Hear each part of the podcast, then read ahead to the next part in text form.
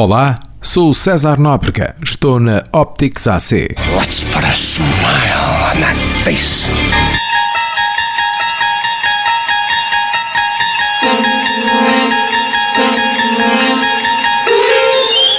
Será que a ficção científica e especulativa não pode ter um pendor dramático mais intenso?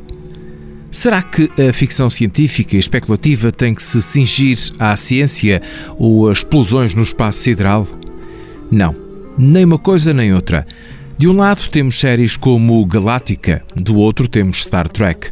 De um lado temos filmes como 2001 Odisseia no Espaço, do outro temos Star Wars.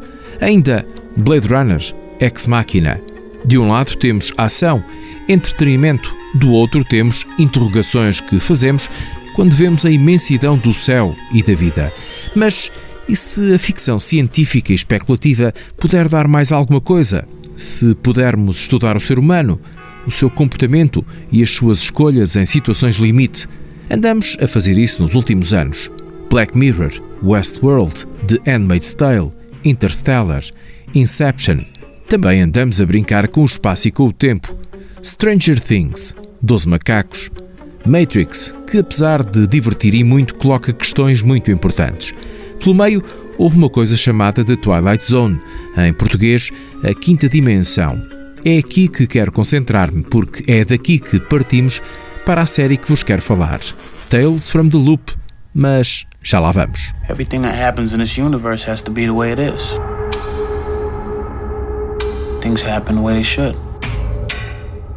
A série A Quinta Dimensão estreou a 2 de outubro de 1959.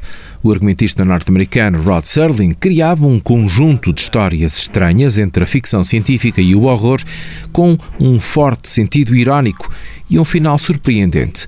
Ele narrava as histórias. A música assustadora que hoje conhecemos só apareceu na segunda temporada.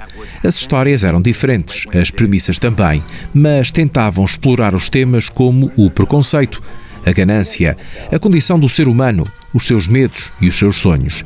Esta série inspirou, por exemplo, Black Mirror, que já aqui falei, explora mais o ser humano e a tecnologia. Recentemente tivemos uma adaptação de A Quinta Dimensão com Jordan Peele, o mesmo de filmes como Foge e Nós, e que passou despercebido ao público em geral porque é para fãs de coisas estranhas e que colocam demasiadas perguntas. No princípio, é sempre o ser humano é de onde partimos para tudo. Life sometimes goes like you don't expect it to. Em primeiro lugar, deixem-me explicar a diferença entre ficção científica e especulativa. Já me ouviram falar das duas. A científica, como o próprio nome indica, é aquela que os cientistas olham e podem dizer isto podia ou poderá acontecer, enquanto a especulativa como o próprio nome indica, é aquela que especula, fala de coisas que o homem ainda não tem capacidade de dizer, fazer. Isto poderia acontecer? Não sei. Tales from the Loop é uma série que está mais no lado da especulação que no da ficção. Não é mau, pelo contrário, a imaginação é o mais poderoso que nós temos e podemos usar. Depois, nem tudo na vida faz sentido.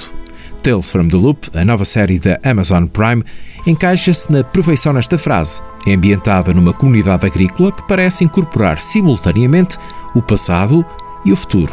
Não há telemóveis. Os bares e restaurantes têm um ar rústico dos anos 50 do século XX.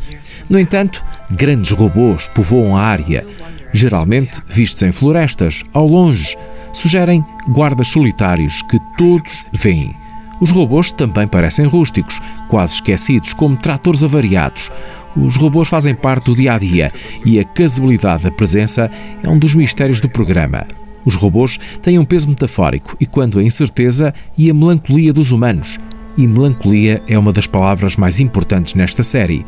A adaptação para o pequeno ecrã é de Nathaniel Alpern, que tem escrito coisas como The Killing ou Legion.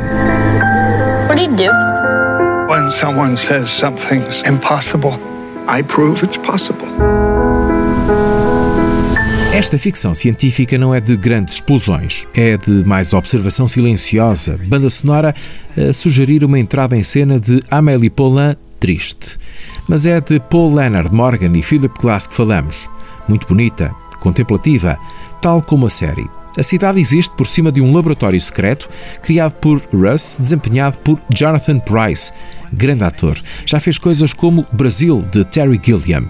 Ele faz as introduções e depois aparece como um guardião, diz explorar as propriedades do universo, pelo menos até nos deixar. Ele é protagonista em apenas um dos episódios.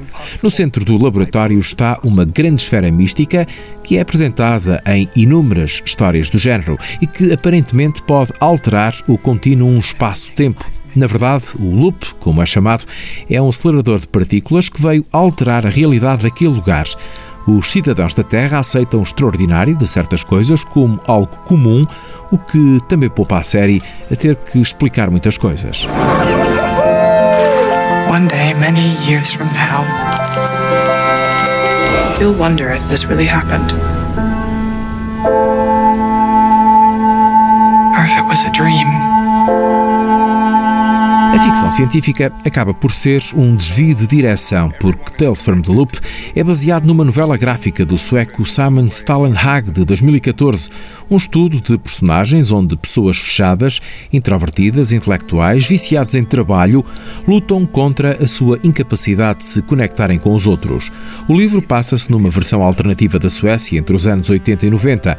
Um tema importante desta série é o relacionamento entre as crianças e os seus pais, como vemos logo no primeiro episódio, com a protagonista, a britânica Rebecca Hall, que tem trabalhado muito com Woody Allen em Vicky Cristina Barcelona ou Um Dia de Chuva em Nova York.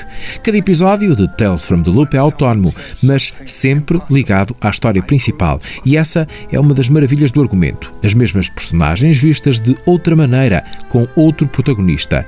No segundo episódio, há uma máquina que troca as pessoas de corpo. No terceiro, há uma outra máquina que para o tempo. E no quarto, à velhice e como nós encaramos. Há mais quatro episódios, mas vão ter de ver. Posso acrescentar que no último desta primeira temporada voltamos ao acontecimento de um dos episódios, para depois se partir para outra realidade e se falar do passar do tempo. O tempo, esse enigma para o ser humano, ou como se ouve dizer, passa num piscar de olho.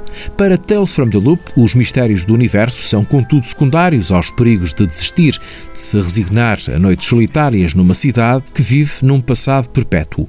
Aqui, a suposta ficção científica é usada como pretexto para ir mais fundo na condição humana. O Loop, a máquina que explora os mistérios do universo, não é vista com maus olhos por ninguém, mas quase ninguém sabe o que faz. A sensação com que ficamos é que, por muito que se invente, por muito que as máquinas e a tecnologia nos ajudem, nunca nos vão fazer ou nunca vão fazer do ser humano um ser melhor ou mais feliz. Esse é um trabalho que cada um de nós tem de fazer, sozinho, tentando chegar aos outros.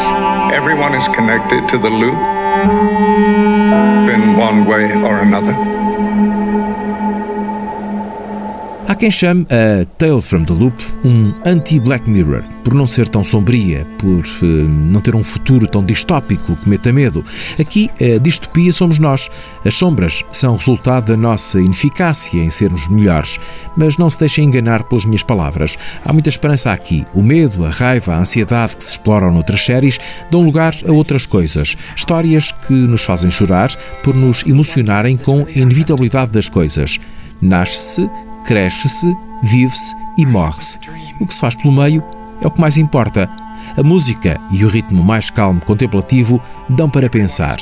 Aproveitem que temos mais tempo. Ou, como diz o criador da história, o sueco Simon Stallenhag, esta é uma série daquelas que tem sempre um chocolate quente no fim para nos confortar. See, there's nothing to be afraid of.